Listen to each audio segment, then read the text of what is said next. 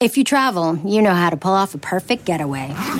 You know after you enroll with your Delta SkyMiles Platinum American Express card, you get up to $10 back monthly on U.S. rideshare purchases with select providers, like a car to the airport. You know which remote retreats have the best herbal baths, and where the Wi Fi password is rarely used. Because you're the escape artist. It's why you're a Delta SkyMiles Platinum American Express card member. If you travel, you know. Terms apply. Purchases must be on card. Visit go.amex slash you know. At Amica Insurance, we know it's more than just a house.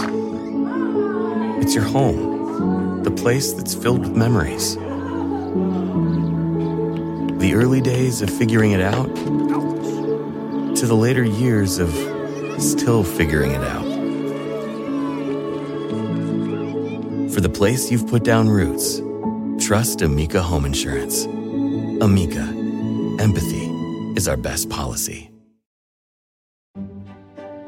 If you wander through New York's Times Square Theater District today on most evenings around 6:30, it's hard not to feel the excitement.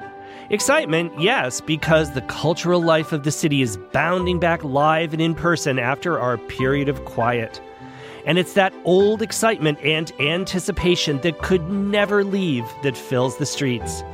It's the excitement before the curtain rises on a Broadway show. Titles of brand new Broadway shows light up the recently dark marquees, and several of the old standby shows that we hope will live forever are playing to enthusiastic houses once again. And very shortly, we will see what today's theater community chooses as the best of the best at the 2023 Tony Awards. But if we travel back in time to the Gilded Age, somewhere beginning in the 1870s and 1880s, we'd find similarly excited crowds, but perhaps not quite yet at the center of it all, what we know today as Times Square. And if we ask a passerby what their favorite Broadway musical is, they'd look at us a little curiously. In the Gilded Age, Broadway was a street. Not yet an entire concept of extravagant glittering spectacles on stage. But spectacles and stars there certainly were. And in this very special show with a very special guest, we'll get a sense of just what Gilded Age audiences saw and where they saw it, when they went to the theater, in the time of glitter and gold, at a time before Broadway.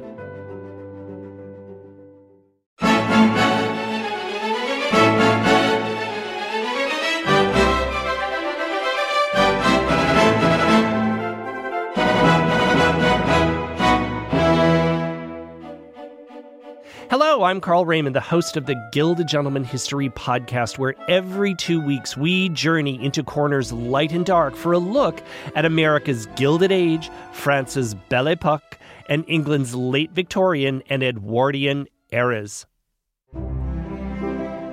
When the curtain rose at the Hudson Theater on 44th Street on the night of February 11, 2017, a significant moment in Broadway theater history was being made. Perhaps many in the audience that night, they were there to see a stunning revival of Stephen Sondheim's Sunday in the Park with George, starring Jake Gyllenhaal and Annaleigh Ashford. They may not have been aware of it. What was happening was that Broadway's oldest standing theater was coming back to life as a legitimate theater. Built in 1903 and with a long history of various uses, this jewel of the theater, intact with so much of its original detail, can take us back to an earlier age of glitter and gold.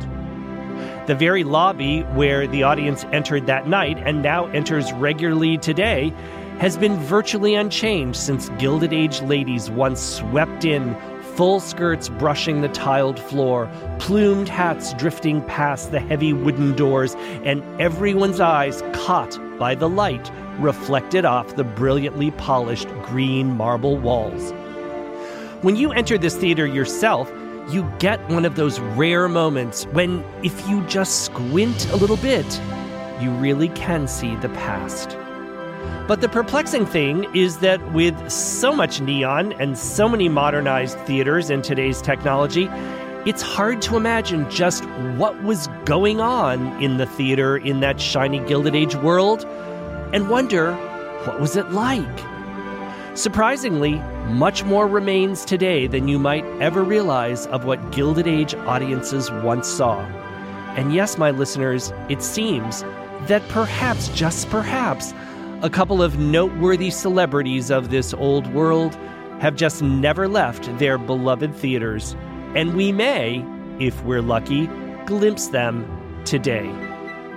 In this very special show, my guest, Broadway theater historian and master theater district tour guide Tim Dolan, takes us back to give us a sense of the theaters, the shows, and the stars that captured the eyes and the imagination of the Gilded Age.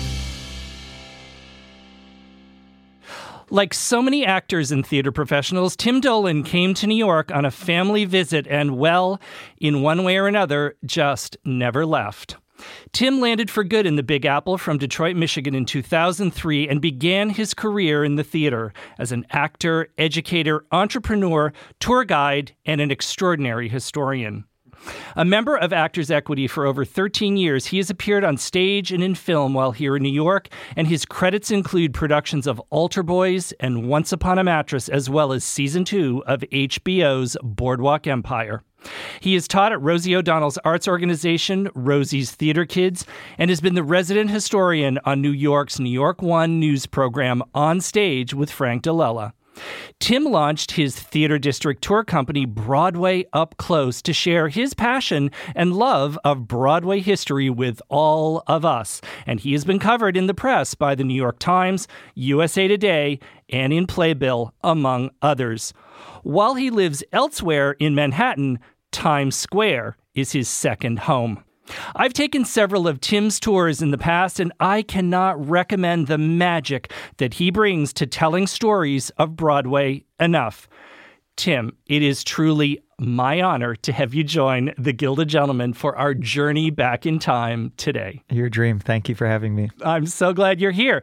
Now, this show is really about what theater was like in New York during the Gilded Age. Now, I'm sure Mrs. Astor would never have set foot in a public theater, aside from the Metropolitan Opera, of course, but a whole lot of other people certainly did. And what I find fascinating is some of what they saw, we can still see today. So, Tim, I'd really like to just drop ourselves in the middle of Gilded Age New York, and let's say the mid 1870s. So, just what was the theater district at that time, and where was it?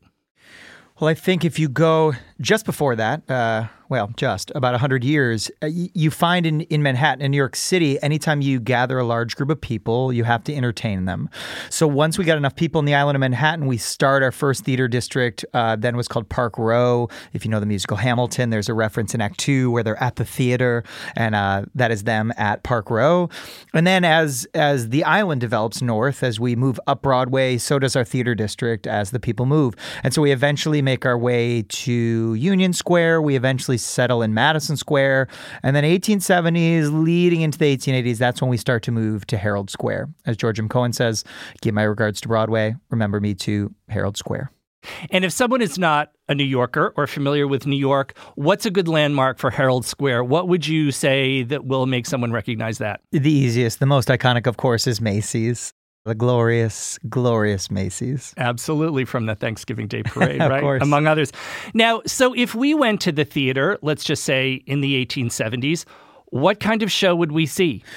So, uh, very different than our musicals of today. It was a mix of operetta, it was a mix of vaudeville. And so you had different theaters presenting different things, but where we have legitimate Broadway theater today that is structured musicals with stories and songs and dances that support the telling of that story. Shows back in the 1800s were more a dog act and then a woman coming to sing an opera aria, uh, maybe a comedian. And you had a lot of different acts that, when threaded all together, presented variety theater as opposed to a structured book musical like today. So the old variety show, like an early version of Ed Sullivan, is this what we're talking about? That's exactly right. Just on stage. right. Yeah.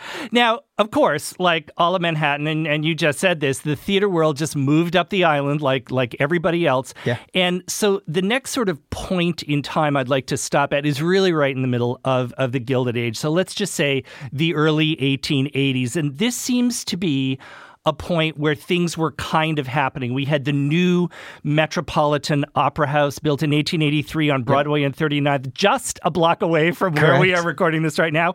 But there were some theaters surrounding it. And one of them that I found really interesting was the Casino Theater, which was built the year before in 1882.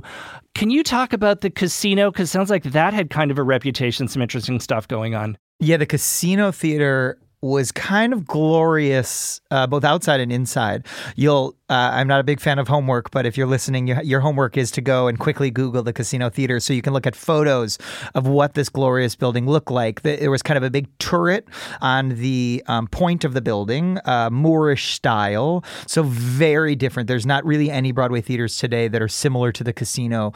And the, the big selling point of the casino was the rooftop gardens. So the big trend of the days uh, of the late 18, early 1900s was roof garden theaters. So you'd go see a show downstairs. Maybe in the summer months, you'd go upstairs. But the, the big draw of these shows on the roof was that you're on the roof of the building, uh, you're outside in the elements of life, uh, you're dealing with Mother Nature, you're hoping for a cool breeze on a summer night, and you're either seeing understudies from shows downstairs that now you see upstairs, or you're seeing different acts, most of them physical, because the acoustics on the roof were uh, less than desirable, is what I would say. What I find so fascinating about the whole roof garden concept, because really many theaters had this, right? Yeah. Is it was a way to keep you there and Yes. maybe order just one more bottle of champagne, right? It was kind Yes. of a, a money making enterprise, correct? Yeah, I mean, the the full drive of money and revenue from upstairs was not really the shows; it was the drinking. Uh, 1919, if you flash forward in time, you know, America presents this glorious law of prohibition, and that really wipes out all of our rooftop garden theaters. A couple hung on. I think the the Victoria Paradise Roof Garden on 42nd Street hung on until 1923 was I think the last, and then by then this kind of idea of going to the roof and drinking on a roof above a theater after seeing Wicked downstairs or whatever, uh, Wicked of the day, it kind of vanishes into history, which which hurts my little Broadway filled heart. I heard someone say one time that prohibition, well, at least here in New York, didn't really stop drinking. It just made it a whole lot more fun. Correct. Right? now, one of the things about the Casino Theater is that it, it hosted a number of, of different shows, as you've been talking about, but one of them was this British import musical called Florodora, which Sure. opened, right, which opened in New York in 1900, sort of maybe the beginning of the waning of the Gilded Age, but nonetheless, certainly the period we're talking about. So, can you talk about Florodora? What was this show? Why was it important? And what do you find curious about it? Florodora to me is is one of these fascinating early shows because a lot of the early shows when you look at them today under a microscope, they kind of fall apart. And you're like, what was this entertainment? What is this? But every once in a while, a show like Florodora comes along where you're like, oh, this I can, I totally understand the structure of this. I can see why this feels like kind of a defining moment in the grand scheme of the musicals, uh, musical genre of today. Florodora is really the start of uh, less revue and more something similar to like the Radio City Rockettes Christmas Spectacular, where you have a long line of bevy, uh, a bevy of beauties, as it were. Clothing and costumes are then going to start influencing all of the fashions of the day. It's hard to imagine now, like going to see Wicked or going to see Hamilton and being influenced by the costumes center stage. But this is a time in history where Broadway is so fused into pop culture that the things that these costumes and what these women are wearing really then influences what the women and the fashionable women of the day, what they start to adopt. Florodora, my favorite thing was the Florodora girls. The Florodora girls were these seven women that, uh, to nowadays, uh, for lack of a better term, we would call them seven gold diggers. But uh, these seven women, you know, were the toasts of the town. The original seven Florodora girls, I think they each said, whether, you know, it sounds like theatrical lore, but uh, that they each met their own millionaire. And, and these men would come and, uh, you know, and shower them and uh, with gifts and flowers and diamonds. And then one by one, they all paired off, all got married. And that was the history of the original seven Florodora girls. Uh, but over the top spectacle, lots of costumes, and as it seems, lots of diamonds. And one of the Florodora girls was particularly noteworthy, right? Because she ended up with Stanford White. Yes, of course. One of the original Florodora girls, Evelyn Nesbit, later in Ragtime, of course, uh, is the girl on the swing, if you know Ragtime, the musical. Uh, but this is a true story of, of this guy, you know, the love triangle of Harry K. Thaw and Stanford White, sees this woman as one of the Florodora girls, and then everyone, you know, is ogling her, and then chaos ensues, as it were. Yeah, it went very wrong. It did not go great. now, the area that we all know and love as Times Square was really a, a, challenging bit of, of town, right, throughout most of, of the 19th century, including as uh, during the time when theaters really began to take hold there. And we're going to talk about that. But there was one great theater that was built there pretty early, right? In the yeah. 1890s, 1895 was called the Olympia. Yep. And it was built and created by really a quite important impresario that I think could be confusing to some people. So, can you talk about what the Olympia was and who created it. Yeah, so the creation, you know, the name, uh, I think what you're alluding to as far as confusing is uh, Oscar Hammerstein the first, uh, the grandfather of, of course, um, Oscar Hammerstein the second, the Rodgers and Hammerstein, Oklahoma, South Pacific, Sound of Music, Cinderella. Um, the grandfather gets here to New York City. It was an 89 day journey. He got here when he was 15 years old. He uh, only spoke German when he lands here. It's the middle of the Civil War. It is winter, and and he has this kind of life he wants to set out for himself. And within moments, uh, as it were, he um, he starts buying real estate, and he eventually sets his sights on what we now know as Times Square, uh, then was called Longacre Square. For $1 million, he buys from 44th to 45th Street what is now the beautiful new McDonald's uh, Gap and Old Navy. Spoiler alert, not original. And he buys this plot of land and sets his sights to build a Broadway theater. And the reason he does it in 1895 is he was waiting for one thing to develop that far north in the island in which to build a theater, and that was electricity. They finally wired the streets in 1895 that far north. He can now build, and he builds the Olympia, which is three Broadway theaters on the main level, a rooftop garden theater called the Cherry Blossom Theater upstairs. It was bars, it was billiards, it was bowling alleys, and you gained access to the entire thing for 50 cents a person to me, I think of it as like the Dave and Buster's of 1895 yeah. for Broadway. It seems like quite the theatrical megaplex. Can you right? imagine? But did people come? I mean, this was way north of the city, right? At this yeah. point, and Longacre Square was not a desirable place, but but he got the audiences, right? Yeah, he got the audiences mainly because at that point the streetcar main end for the main streetcar line was 42nd Street, and so he the reason he sets his sights there, as as a couple other impresarios that I'm sure we'll talk about did, uh, it's why Times Square is what it is. That was the end of the main thoroughfare where people were getting off trains, and so while it was a seedy neighborhood, as develops around I think a lot of uh, train stations and bus stations in the history of cities in America. Sketchy and seedy, but this was the destination in 1895. Was this monstrosity of a building? Again, your homework. You're going to go Google and you're going to just go Google uh, a picture of the Olympia, and it'll stop your heart. I mean, it was one of the most epic things in the seedy, unpaved neighborhood. Oh, and I've Googled, and it really was quite extraordinary when you look at it. It's too bad that it's not there today. Yeah. So, can you talk about this transition? Because there were a couple of game changers in all of this.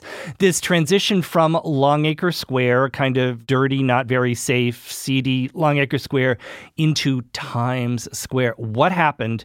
And why is it really called Times Square? Yeah, so uh, as we noted, impresarios who kind of set eyes on this, um, one guy is Adolph Ochs. He owns a small business. He sets his sights on the corner of 42nd Street and 7th, which again is the exact location where all of those streetcars are ending, the destination for all of them. That is also the epicenter in 1903 where they're building the new subway system of New York City. And this is going to be a central hub as it still is today, 120 years later. So he sets his sights on that, that kind of plot of land land to build the headquarters of his building. Uh, and he said to the city, if the building I build is tall enough and impressive enough, will you let me rename all of Longacre Square after my business? And the city said it would have to be crazy. And so you have to imagine barns, stables, manure, seedy, uh, you know, not very well lit side streets. And then in the middle of all of this, he builds the second tallest skyscraper in all of New York City at that point. Everyone, as they do today, looked straight into the sky and said, Yeah, you win. What's your business? And he said, I own the New York Times. It's a newspaper. And this changes the name from Longacre Square officially to Times Square, named after the New York Times. And I think one of the most extraordinary things for visitors to the city, and maybe even some New Yorkers, is it's still there, right? It's still there. It's on its second makeover currently as we record this just down the block. You can almost hear hear the jackhammers from here. They uh, renovated the building in the 1960s, 1963. Allied Chemical bought it, ripped off the entire original facade. The New York Times said it was only there for 10 years and had already moved out. And then 60 years later, up until uh, recently, the entire building's been empty for decades uh, as most of the money and re- uh, ad revenue is generated from advertisements on the outside, uh, over $20 million a year. Uh, but now, as I sit here with you, they're gutting it for the second time. Uh, you can literally, if you walk by today, see through the building to the original steel beams from 1903. And they're filling the entire thing with a museum, a visitor center, and for the first time ever, an observation deck over Times Square. So you can see at any given time, you know, two to 300,000 people and me with my little iPad and my green sweatshirt standing below in the middle of Times Square. You will be able to pick out Tim seriously, but and, uh, and so my listeners, just to be clear, this is the building where the ball drops Ah, every yes, New Year's Eve, right? yes, yes, yes. So okay, so let's go back to this beginning of the early 20th century. We're still in the Gilded Age, 1903 ish. Yep. So what kind of shows again were being performed at this point? My my impression is that at least at this point a lot of the theater was really coming from England was coming from Europe it was being imported. Is that true Yeah, so it's uh, it's very British. It's very operetta. Uh, we are going to return to the British operas in the 1980s with Phantom of the Opera and Cats, and these sung through musicals make a return. This is the first time they kind of land on our shores. Broadway had always been an American art form, but we have this British influence in certain little pockets, and this is kind of the first moment. This kind of turn of the century moment. Everything's being transferred from London. import- Importance of being earnest. Peter Pan uh, and then a lot of Gilbert and Sullivan operas. And so light opera, big costumes, some plot, very different from Showboat, which is not going to be for another 25 years.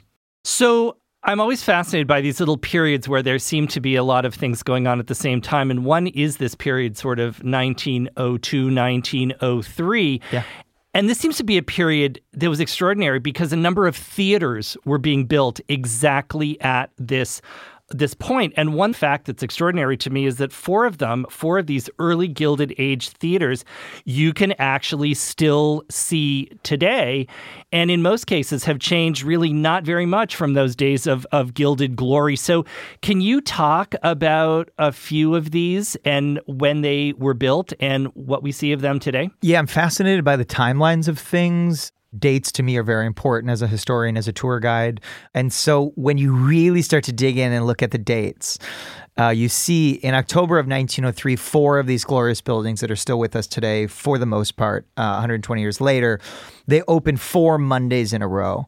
And this, to me, really, we had a couple other theaters in Times Square, Longacre Square, as it transitions before this, but really this month, October 1903, as these four theaters open, then it feels like our address of Broadway really has then shifted again from Herald Square to Times Square. The four theaters, uh, chronologically, the Lyric Theater, currently home to Harry Potter and the Cursed Child, uh, which was October 12th. Uh, one exact Monday later, the 19th, was the Hudson Theater with a show called Cousin Kate. One exact Monday later, the New Amsterdam Theater, currently home to Aladdin on 42nd Street, was the October 26th. And the November 2nd, which was the uh, Lyceum Theater, about to be uh, home to a, a horror play called Grey House. Uh, in one month, the address changes. It feels like a race to build to be the first to open, but that just might be me being a dramatic actor. Uh, I don't know if they actually were trying to outbid and, and beat each other.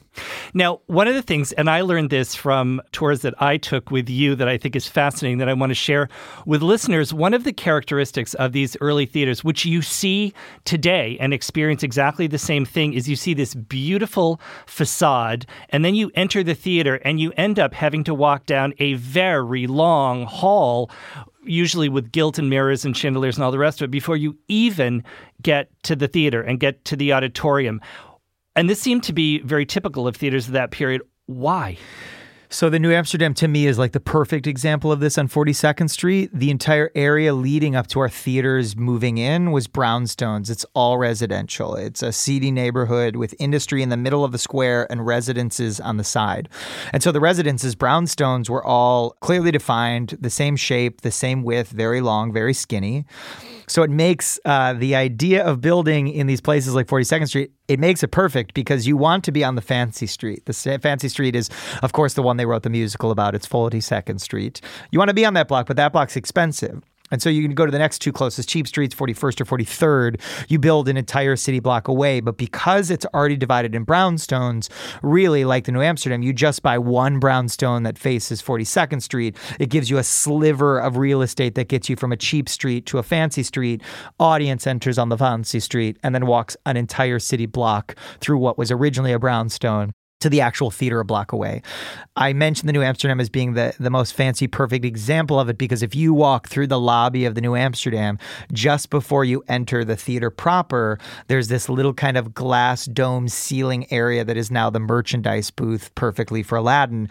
And if you look, that is the original garden atrium of the original brownstone. It's just perfectly clear as day. You're standing in someone's backyard and then you walk into this beautiful 1903 Broadway theater. See, so much of it is still here if you just know where to look. Correct. Right? Absolutely. Yeah. Now, one of the things about the Lyric Theater, which was uh, the first one that you mentioned, that was famous for another reason because that, if I'm correct, was the beginning of another one of the great Broadway theater empires of the period, and that was the beginning of the Shuberts. Yeah. Can you talk about who they were, what they did, and why was the Lyric important for them? Yeah, we could do. I could do honestly an entire hour tour of the Shuberts. I won't, for the sake of anyone listening. Well, you'll just come back. We'll you'll come you back. back. Exactly. Yeah, there we back. go. Sure. Uh, the Shubert brothers come from Syracuse, New York. There's three brothers. They're very scrappy. Uh, there's a middle son. His name is Sam. He's the middle child. He's the theatrical kid. He's the you know the the family breadwinner, as it were. And then there's an older and younger brother, Lee and JJ. So when they come here, six men really dominate Broadway. They called themselves a theatrical syndicate.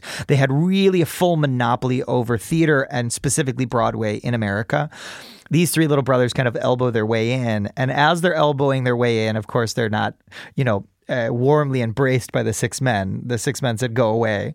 They went away. They went to major cities in America, eventually make enough money by 1903 to come back to New York City and build their first Broadway theater.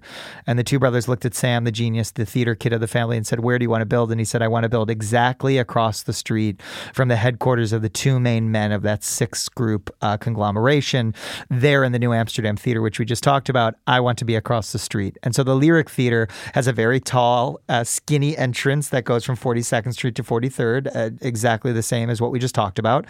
And their office windows of the original brothers, which are still there today, face directly across the street to the offices of what was Klaw and Erlanger, these two men of the theatrical syndicate.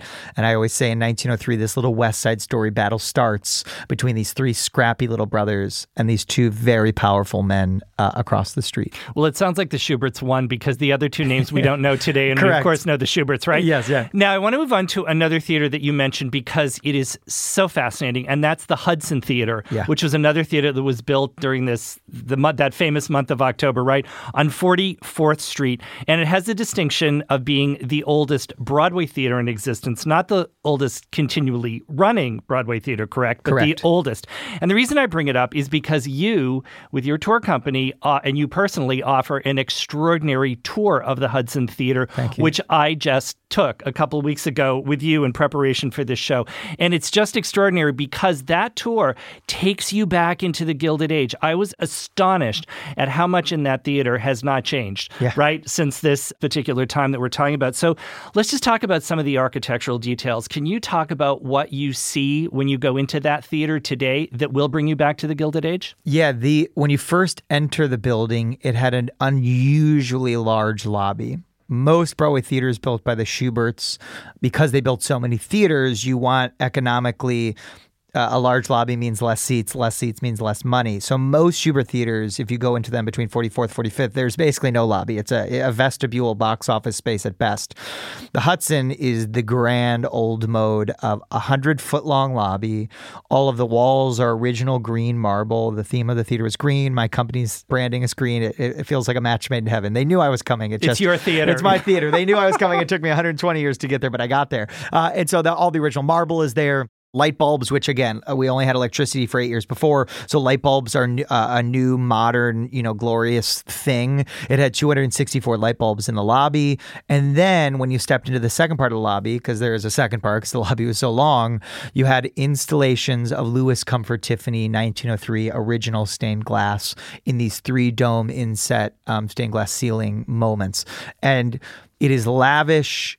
It is original and you feel just for a moment that you've stepped back in time as you walk through this lobby. 100%. And as much as I deal with the Gilded Age, I felt exactly like that. Yeah. I always say if you squint a little bit, you Correct. can see it, and you can. Uh-huh. Yeah. You actually can. Now, what were some of the productions and the kind of productions that we would have seen at the Hudson Theater in these very early years of the 20th century? So Hudson uh, Theater was built as a playhouse. Uh, there is, which is a new fun fact to me, I didn't even know. They do have a proper orchestra pit sunk into the earth that you can add, but it was built region, uh, really for a large play, uh, maybe a small musical. And so you have kind of big over the top plays with large casts, uh, dressing rooms uh, that went all the way up uh, the walls and sides of the building. This is a lot of American stories because the original owners uh, struck gold with this show called The Lion and the Mouse, which is an American story about uh, things going wrong in business. And that felt very different than all the other British stuff that's being presented at the same time. And so a lot of the shows in the Hudson Theater by the Harrises, the original owner, were these kind of American stories, American plays celebrating or um, examining American life. Now, I really want to spend a few minutes talking about this couple, the original theater owners, Henry and Renee Harris. Yeah. I was astonished when you started to talk about them uh, during the tour. We could do an entire podcast just on them. Yes. But if you could give a version, just talk about who they were, particularly who she was, because Renee Harris was very interesting. Mr. Harris met a very sad fate. Yeah. But I don't want to give away all the clues. Can you tell us that story? Yeah, of course. So those six men who ruled opposite the Shubert brothers, one of the six has a son.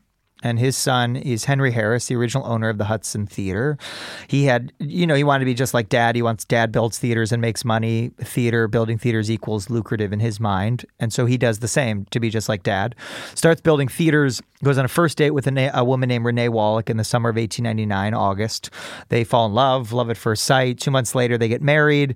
She says, I'm going to, instead of being a secretary to a local politician, I'm going to be the secretary to my theater building husband. She's kind of absorbed into the theater world. She plans the opening night parties. She would give all the notes to the actors. She would decide which shows they should or shouldn't do. And then uh, she would plan the interiors while her husband planned the exteriors of their buildings. So they planned the Hudson together. They had this success with The Lion and the Mouse. They made millions and millions of dollars. We're only going to do American stories they decided to keep building and that they build Broadway's first dinner theater. For my avid Broadway followers who are listening, uh, the theater lasted until 1982, even though it had a varied history. But it was Broadway's first dinner theater called the Folies Bergère, and then from there was the Fulton, and then many people. Depending on you know you'll you'll have to out yourself date wise, but uh, if you remember the original Helen Hayes, which was the 70s into the 80s, was demolished to build the Marriott Marquis Hotel, and so this was their their next creative endeavor, a, a dinner theater. It did not go great. Uh, Americans, uh, specifically New Yorkers, couldn't eat and watch theater at the same time. Many people complained. Many people talked. They hemorrhaged quite literally hundreds and hundreds of thousands of dollars. In today's money, it would have been millions of dollars. So to get themselves out of debt, they said, "Let's do British shows like everyone else is doing because we've done so much American stuff." To them, I think it was the easy way out. They brought in a show called The Quaker Girl, which was not great. Uh, they lost ten thousand dollars in uh, 1911 money. And they decide we have to go to London, I think, to get the good shows. And they go to London. They get on the White Star Liner, the Olympic, in February 1912. They sign some contracts while they're there. They run into another theater owning couple. They all realize they're going back on the same ship together. This is great. April 10th, 1912, Southampton, London, maiden voyage of this new ship. What could go wrong? Oh, this and the Harris, sounding good, it's not great. It's not great. The Harrises show up to, of course, a ship called the Titanic. The Selwyns were delayed in Paris. They miss the boarding by a day, which, of course, is the best thing that ever happened to them. The Harris is bored, and while on board, Renee on that Sunday, the four days in, she doesn't know it's it's not you know none of them, of course, know what's what lies ahead in the ocean, but. She falls down the main staircase, just like the the staircase from the movie. Basically, all of the same details, minus Leonardo DiCaprio. And she she she trips on her dress, falls to the bottom, shatters her right arm, and basically surgeons are like, "We don't have the stuff to put you back together, so um, you should stay in your room." She gets antsy. She eventually gets her dress on, goes to dinner. They finally make their way back to their stateroom. Ten thirty. They're playing what I call one handed cards. And at the end of this game, about an hour and ten minutes later, all the hangers with all of her dresses in the closet had shook uh, for the rumble of the engine the entire time. And at 11:40 p.m., they uh, they stopped as they hit that iceberg and the engines shut off. They eventually make a pact that they want to get off the ship together. Uh, of course, you know, as we all know now, there's not enough lifeboats. So Henry goes down with the ship. Renee survives. And when she gets back to New York City, it's at the memorial of her husband um, at the end of April 1912, which is held at the Hudson Theater. She realizes she's inherited three Broadway theaters and she becomes the first female theater owner in Broadway history, first female producer in Broadway history. And she gets to start all of this as the first woman in, in meetings with all male counterparts and male colleagues and she's still saddled with hundreds and hundreds of thousands of dollars of debt from that dinner theater. And this is the challenge at the start of this woman's career. But she rises to the challenge. Yeah, and she she, rises. was Let's very go. much. I learned this from your tour. She was very literally the one who wore the pants in that relay. Talk Yes. about that. That is a brilliant, fascinating detail about her. You you have to imagine. I mean, you know, we've made strides certainly uh, with gender equality in the workplace, but. Of course, 1912. I mean, Renee, her big thing was on the Titanic. She was in the gossip columns because she was the first woman smoking in public, and that women weren't even allowed to smoke in public was very. Oh wow, wow, wow, wow! This is very forward. So imagine then she shows up to all these meetings with all men, and they're like, "You're a woman. Uh, You know what are you doing here? Yeah, yeah, yeah, yeah. I mean, you own those theaters, but you only own them because X, Y, and Z." And she showed up to one meeting after no one was paying attention to her. She showed up dressed like them. She wore a pantsuit, which of course is shocking for the early 1900s and 19 teens. And she said, finally, a pair of pants was what made them sit up out of their chairs and notice me. And she said, I never showed up to a meeting again the rest of my life without wearing a pair of pants.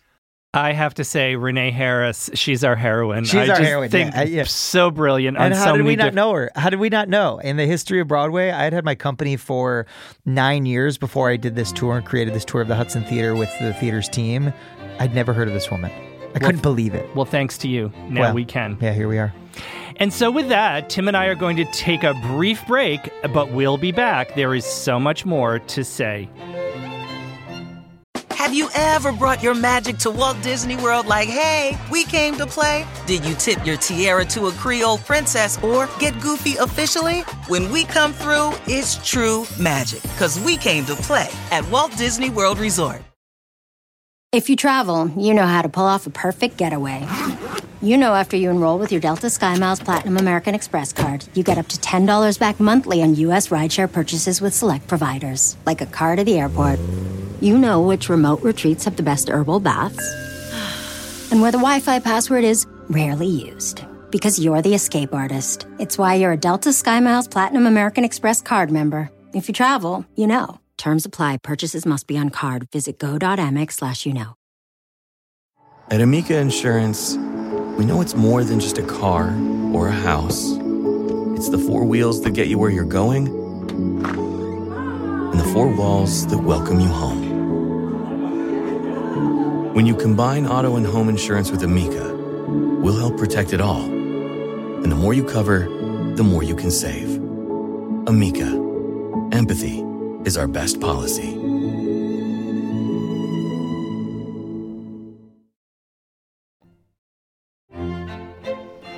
And we're back. I'm Carl Raymond, the host of the Gilded Gentleman History Podcast. And today I'm with Tim Dolan, the creator of Broadway Up Close, a theater district tour company, and a brilliant Broadway historian. And we are talking about theater in the Gilded Age. So, Tim, before we go on to a couple of more theaters, I would really like to talk about some of the performers in the Gilded Age that audiences would have known. And perhaps the most famous, you can confirm this, was Lillian Russell. Sure. So, can you talk a little bit about who she really was and what she was like as a performer? Who was Lillian Russell?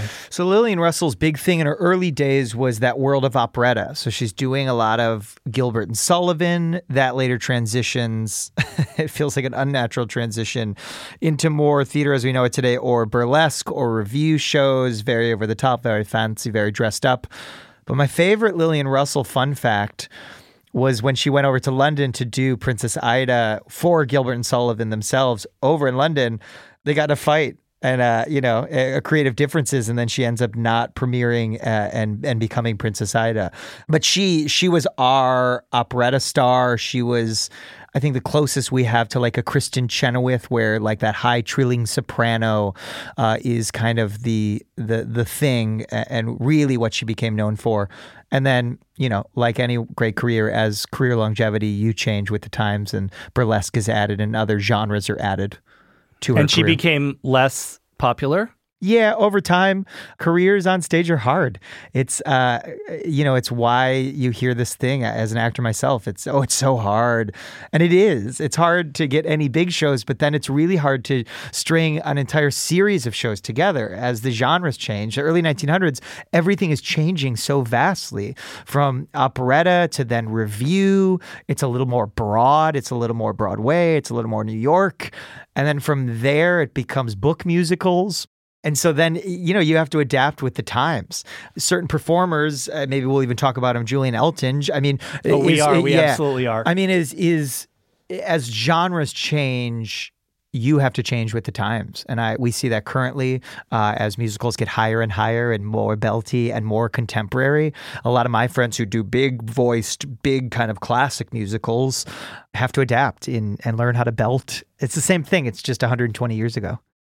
So there are so many stories about Lillian Russell, and and often most of those stories talk about her escort, her often escort, Diamond Jim Brady.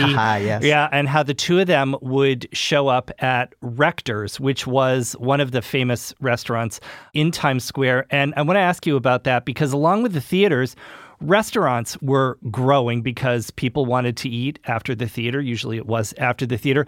But Rector's was a very particular genre of, of restaurant called the Lobster Palace. Can you what is that? Can you talk about what Rector's was like and what it would have been like going to an after theater dinner here in the Gilded Age there? I love that you mentioned this because in my early research, I came across these stories of these lobster palaces. And of course, my only frame of reference to lobster palaces was Red Lobster, which is very different. Oh, not quite the not same, yeah. quite the same, not nearly as lavish, although it tastes very good. So, Lobster Palaces, very Gilded Age, very New York, and very really Times Square.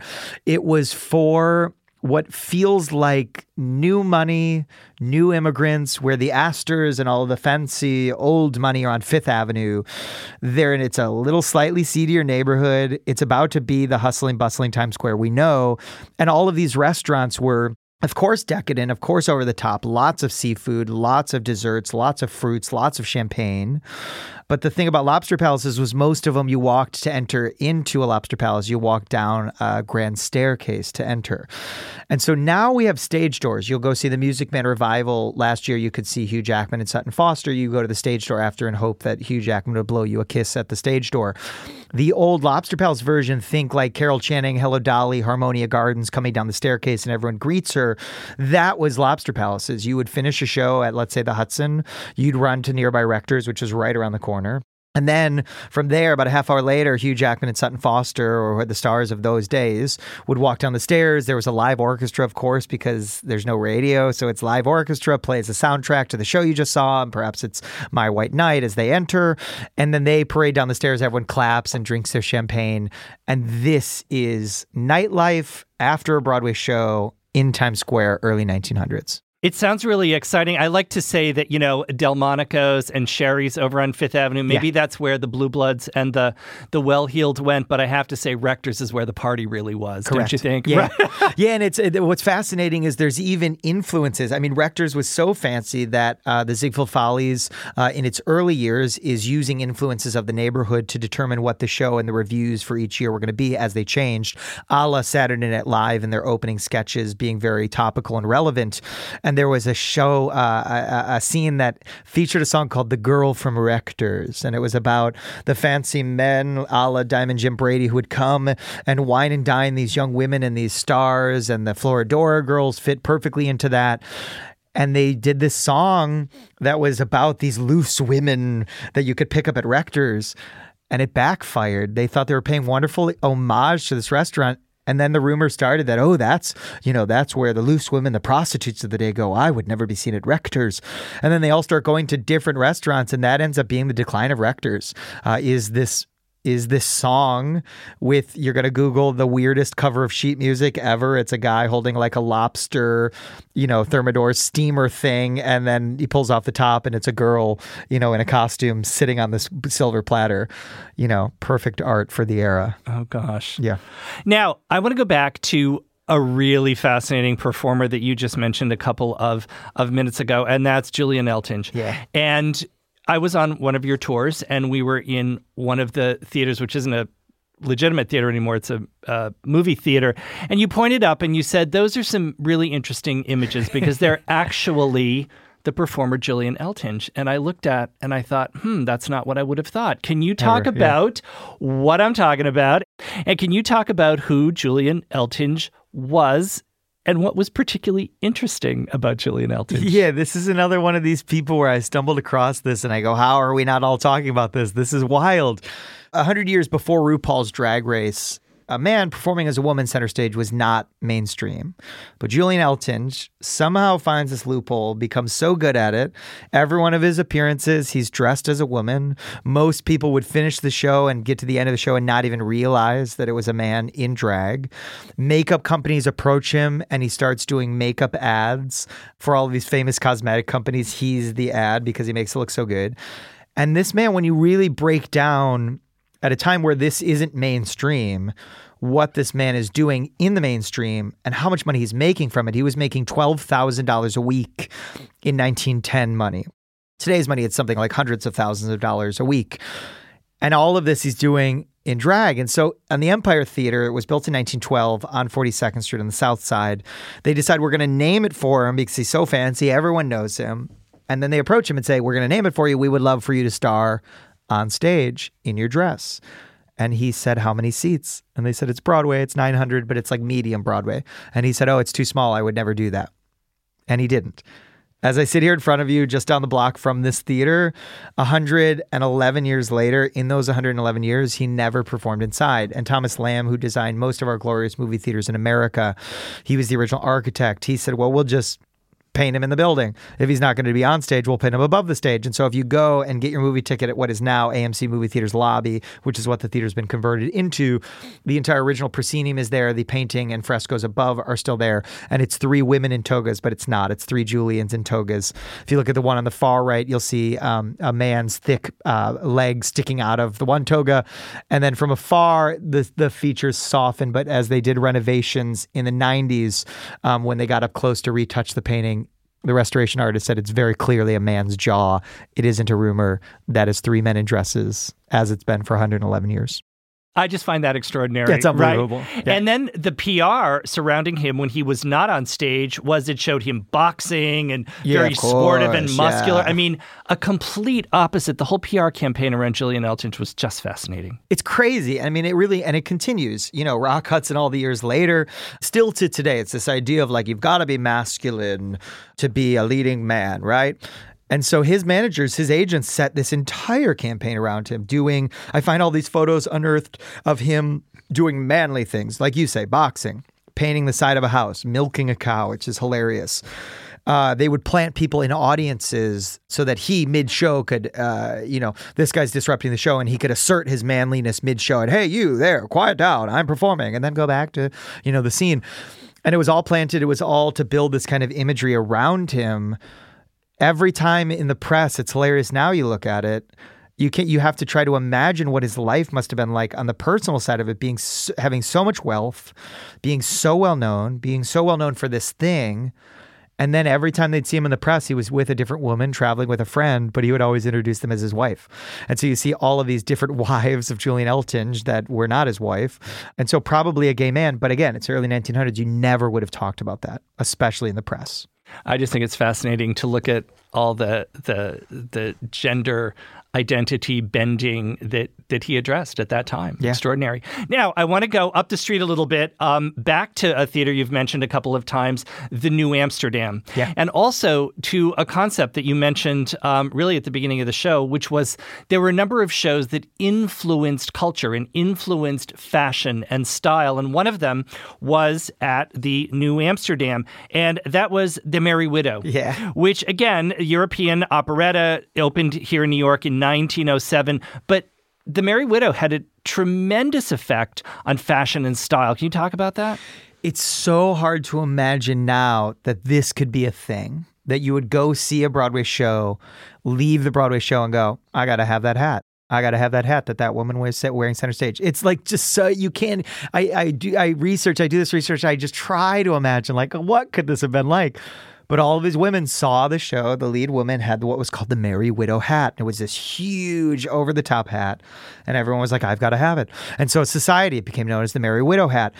And then at the theater, to, you know, in early days, pre merchandise giveaways, they decide for one performance, if you attend with your ticket, they'll give you one of these Merry Widow hats. And it was it almost it was a panic. I, all of these women, they almost ran out of hats. There's all these reports I see. They called it a hot skirmish of women trying to get these free hats. And I think it's so hard to imagine now, but early 1900s, the Merry Widow hat was all the rage. And I think it actually inspired other fashions to corsets and lingerie course, and all yeah, right, all these things that went. Now, another interesting aspect of the new Amsterdam is it could be said to be home to one of Broadway's most famous ghosts. Yeah. Now we can't leave the show without talking about a couple of ghosts, and I Sure. can't wait for the one that we will end with. But can you talk a little bit about who is said to perhaps wander the halls of the New Amsterdam today? Yeah, so the Ziegfeld Folly starts on the roof of the Olympia Theater, which we talked about with Oscar Hammerstein the first, 1907. Florenz Ziegfeld, uh, Flor- yeah, Florenz Ziegfeld. A weird fun fact about him is he was obsessed with the number 13. So most of the things he did were 13. So it was Ziegfeld Follies of 1907, not the Ziegfeld Follies of 1907, because then it wasn't 13 um, things, uh, 13 letters and numbers. And so he had these all these weird quirks and isms and things. So 1907, Florenz Ziegfeld uh, of the Ziegfeld Follies does what's a, a precursor to the Radio City Rockettes, a line of kicking women. Starts on the roof of the Olympia Theater by Oscar Hammerstein, and then eventually, once it's perfected, moves into the New Amsterdam Theater. The Follies girls were like the Rockettes, identical, fashionable, very fancy. And one of them was a woman named Olive Thomas. She was the face of the Follies. Sh every other girl was jealous of her and hated her for it. She got picked for everything. She gets picked, of course, because she was romantically linked to the boss, Florenz Ziegfeld of the Ziegfeld Follies. He was married. It didn't go too well with his wife. His wife was Billie Burke, the original Glinda the Good Witch in the original Wizard of Oz. And so she, you know, has her moment uh, with the boss as the face of the Follies. And in 1920, she was married to an actor named Jack Pickford after being in the Follies for five years. They decide we're going to go to vacation. Let's go. We're rich. We got money. Let's go to Paris. Let's go to the Ritz. They go to the Ritz Hotel 20 days after they pose for the press uh, on the east side of Manhattan. They get to the Ritz Hotel. And uh, Jack, her husband, wakes up and looks around the room. There's no Olive in the room with him. Goes into the bathroom, finds her body laid out uh, on the bathroom floor. There's varying reports of did she commit suicide? There's varying reports of she had a headache. She grabbed the wrong bottle. Uh, some reports say she grabbed a bottle of syphilis medicine because Jack had syphilis. That's been denied. And so it's this murky kind of history. But what we do know is she dies in this hotel. She then, for the first time, is seen in 1952 at the theater in a long golden green beaded dress. She has a sash across the chest um, that says O L I V E, Olive. And it's the first sighting of a series of sightings. Once about every decade is she seen in the building.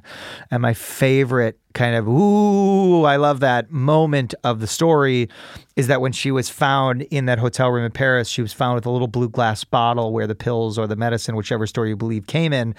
The first time she was seen in 1952, she was seen with that little blue bottle. And so when I when I unearth these ghost stories and and, and navigating all of it, it's those details to me that are like, you know, maybe we're onto something. Uh, maybe there is some truth to this. And people swear they see her to this day. Correct. yeah. Now, I'm really curious, Tim, because we've talked about a handful of theaters that were up and running in Broadway in this sort of 1900 to 1910 period, but that's only a fraction of them, right? When Broadway was going full tilt before World War One, how many theaters are we talking about? So our top uh, at the height of Broadway, 79 Broadway theaters. Now we have 41. On an average Tony season now, we have typically 31 to 35 new shows will open. In 1927, 264 shows opened in one season.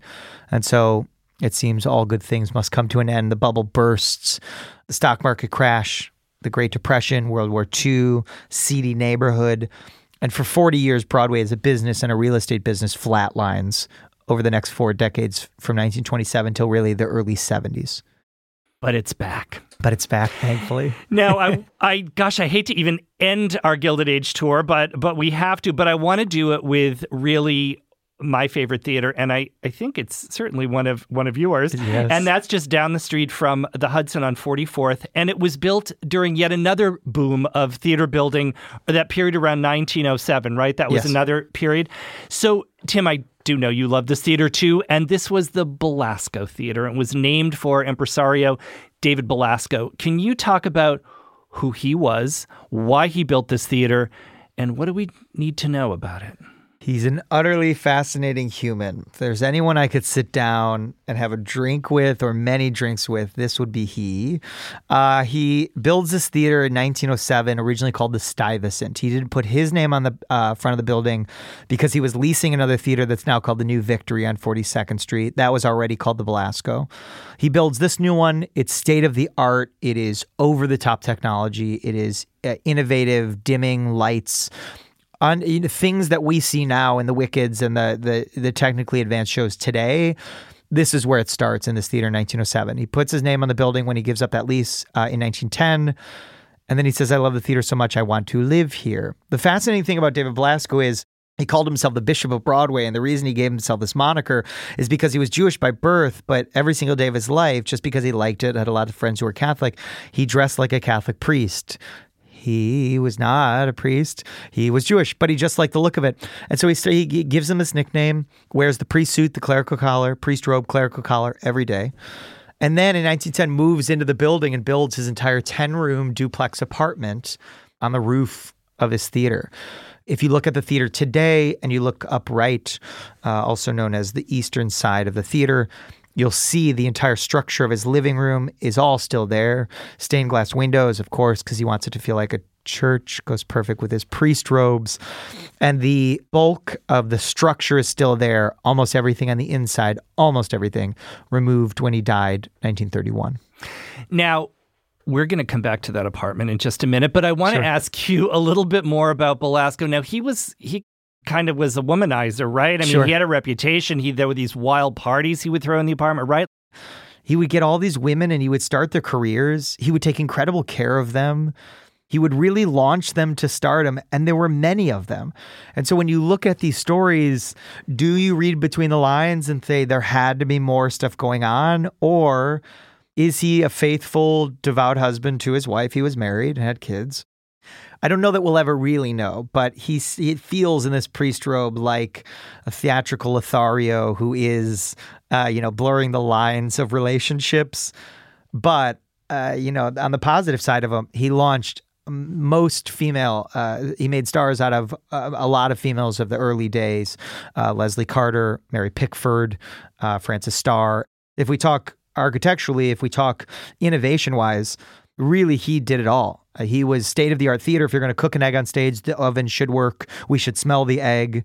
If it's going to be a sunrise, you should be able to dim those lights and it should look like a sunrise. And we should be able to uh, add gradients to lighting and dim the lights. It shouldn't just be a wash of footlights. The stage should raise and lower. We should have stuff coming in from above that are full set pieces. And theater as we know it today really is defined in this theater in 1907. Now, I want to go back to this apartment because it has been closed. It's off limits to the public. There are some structural issues. Yeah. But you managed to get inside and see it. So, can you share with listeners how, how you happened to do that? And what does it look like in there? It was crazy. Uh, it's one of these moments of my life, and I have uh, many of these moments. And people say, "Why does this stuff always happen to you?" And I think because I smile a lot, and I'm always on a sidewalk, and people bump into me.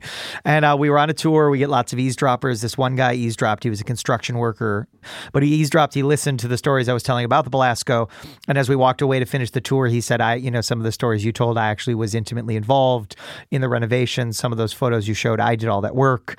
And we kind of instantly had this bond and struck up a friendship. He couldn't believe that I was talking about him. I couldn't believe that I had met the guy who did all the renovations. And uh, I had waited for years for my moment to meet someone who really was intricately involved in the Belasco Theater. And I asked him, who has the key to the apartment that's been sealed since the city closed it in 1989 for structural reasons. And he laughed and he said, I do. And I met the guy with the key, 8.8 million people, and I found it. And so he took me inside. Uh, it was definitely structurally unsound. There's original Tiffany pendant lamps that you see if you sit in the theater, uh, currently home to Goodnight Oscar with Sean Hayes, and uh, they all like go through the floor, and you're stepping over this air air ducts and air conditioning units that they added through the uh, went all through the apartment, and you're stepping over these huge ducts. Uh, but the grandeur the magic, the Catholicism present in this apartment, all of it's still there. He was five foot four, he being David Belasco. All the doorways are really low. They look like um, points uh, with wood carvings like you'd find in a church. Uh, stained glass ceilings, of course, above. Beautiful, ginormous fireplace. His bathroom still intact upstairs. The details that were still left, uh, his dresser uh, was utterly fascinating and a, a, pinch me moment, a New York moment, uh, a moment that I treasure. And some say he still walks the halls of that theater yeah. too, right? Another theater ghost. Do you agree with that? Yeah. So the first time they say he was seen was 1932. It was the first opening night after he died. He is distinct looking. He's five foot four. He wears a priest costume, if we can call it that, his daily attire of, of robes. And so the first show after he dies on opening night, stagehands are letting the audience in. They see someone who's five foot four, dressed in a priest costume or in robes, in the balcony, sits down, uh, holds onto this railing, sits in the seat, and gone. Uh, the stagehands, you know, are, are, freaked out. Next opening night, they see this again, and for 25 years, the stagehands say, whether we believe them or not, I do, I tend to. They seem they're pretty serious people uh, 25 years, every opening night, a priest would appear in the same spot in the balcony, and it was David deeming each new production worthy of his theater. My favorite fun fact of all of this is that the last time he was seen on opening night performances, because he's been seen a couple other times in other places since, uh, the last opening night was O Calcutta. And if you know O Calcutta, there's uh, yes. There's no coast. There's no costumes. Very risque. All about sex. And because of the subject matter of the show, the stagehands say it scared the priest away from the building and he hasn't been seen since opening night of O Calcutta. Now, one of my trademark Gilded Gentleman questions that I usually end a show with is if you could sit down with anyone and ask them anything you want, who would it be? Well, you've told us who it would sure. be. It would, in fact, be David Belasco. But my question for you is what would you ask him? I think I'd ask him, uh, you know, what are what do you want your legacy to be? Was this all as you're developing and and creating this innovation? Was it thought out? Was it planned? Was it strategic? Or did it just kind of uh, come to be as it went, production by production? If you ask me that question again, if I hadn't pre-answered it with David Belasco, the other guy I would love to sit down is Sam Shubert. These guys who just moved to New York City with very little money in their pockets how much of what their ambitions were was a strategy and how much uh, was them flying by the seat of their pants. As someone who has built a business in Times Square, we have a gift shop in Times Square. We have tours of the theater district. We do classes in linked with these Broadway shows. As someone who has spent the last 13 years of his life building actual physical stuff in the exact locations where these men built physical theaters and a life and an industry, what I would give to sit down with them and talk like small business owner to small business owner to know how they did it, to see if there's any of the tools of their trade that could be applied 120 years later to me in my life, or uh, find some comfort in knowing they were flying by the seat of their pants they had some vision, but most of it was just as they went because that's a lot of my theatrical life is, uh, you know, having an idea and then manifesting a million other ideas off of that. Well, I think it has a lot to do with brains, intelligence, and courage for all of sure. you, right? Yeah. And if you could go back in history, back to this Gilded Age, what theater would you want to spend time in? What theater would you want to see a production in? And what production would you want to see? So their Empire Theater, not to be confused with the Empire Theater that's the AMC movie theater on 42nd Street. There was a different Empire. It was right across uh, from the casino, directly across from the original Metropolitan Opera at 40th and Broadway. It opened in 1893. The first play that premiered there was written by David Belasco, The Girl I Left Behind. He was a playwright among theater builder and uh, all the other jobs he had. And that theater was the home to the offices of Charles Frohman, one of those six men of the theatrical syndicate. But the production in that theater that I would most want to attend was 1904 into 1905, the original production of Peter Pan with Maude Adams. She uh, created an unbelievable life for herself. She was paid a million dollars in 1905 to be Peter Pan in 1905 money. Today's money, it's something like $17 million a year to play that. And to see what this first ever adaptation of this woman putting on this loincloth, to see what that production looked like, to see her performance, and to bask in the glow of this theater, which was the home of the original Peter Pan and the first ever Importance of Being Earnest transfer, and um, Henrik Ibsen's Doll's House all started at this theater. To just kind of bask in the walls and glow of that theater, which was demolished sadly in 1952, so I'll never get to. That would be the the moment in time, the theater I'd go back to. Gosh, Tim, there is so much more we could keep saying, and I hope you will come back for Yeah, another course. episode of The Gilded Gentleman. Thank you so much for joining me today. We have covered so much, and you've given listeners such a, a visual interpretation of what theater and Broadway was like during this uh, period of the Gilded Age. Thank you so much. Thank you, Carl. You're- you have to come dream. back. I will. Thank you. And to my listeners, whether you live here in New York or you're coming for a visit, check out Tim's extraordinary tours of Broadway at BroadwayUpClose.com, also on Instagram and Facebook. Tim offers in person and virtual tours with his team of professional guides, all of whom currently work in the theater, workshops as well, and they're just a wonderful way to see Broadway. Well, up close. and to my listeners, thank you so much for joining me for another episode of The Gilded Gentleman. The Gilded Gentleman is produced by Bowery Boys Media, and this episode was edited and produced by Kieran Gannon. I invite my listeners to become patrons of the show on patreon.com slash the gilded gentleman. Your support helps me to manage the costs of researching, writing, creating, and producing the show. I am deeply grateful. I couldn't do it without you. And I'll see you soon. After all, what's life without a little glint of gold?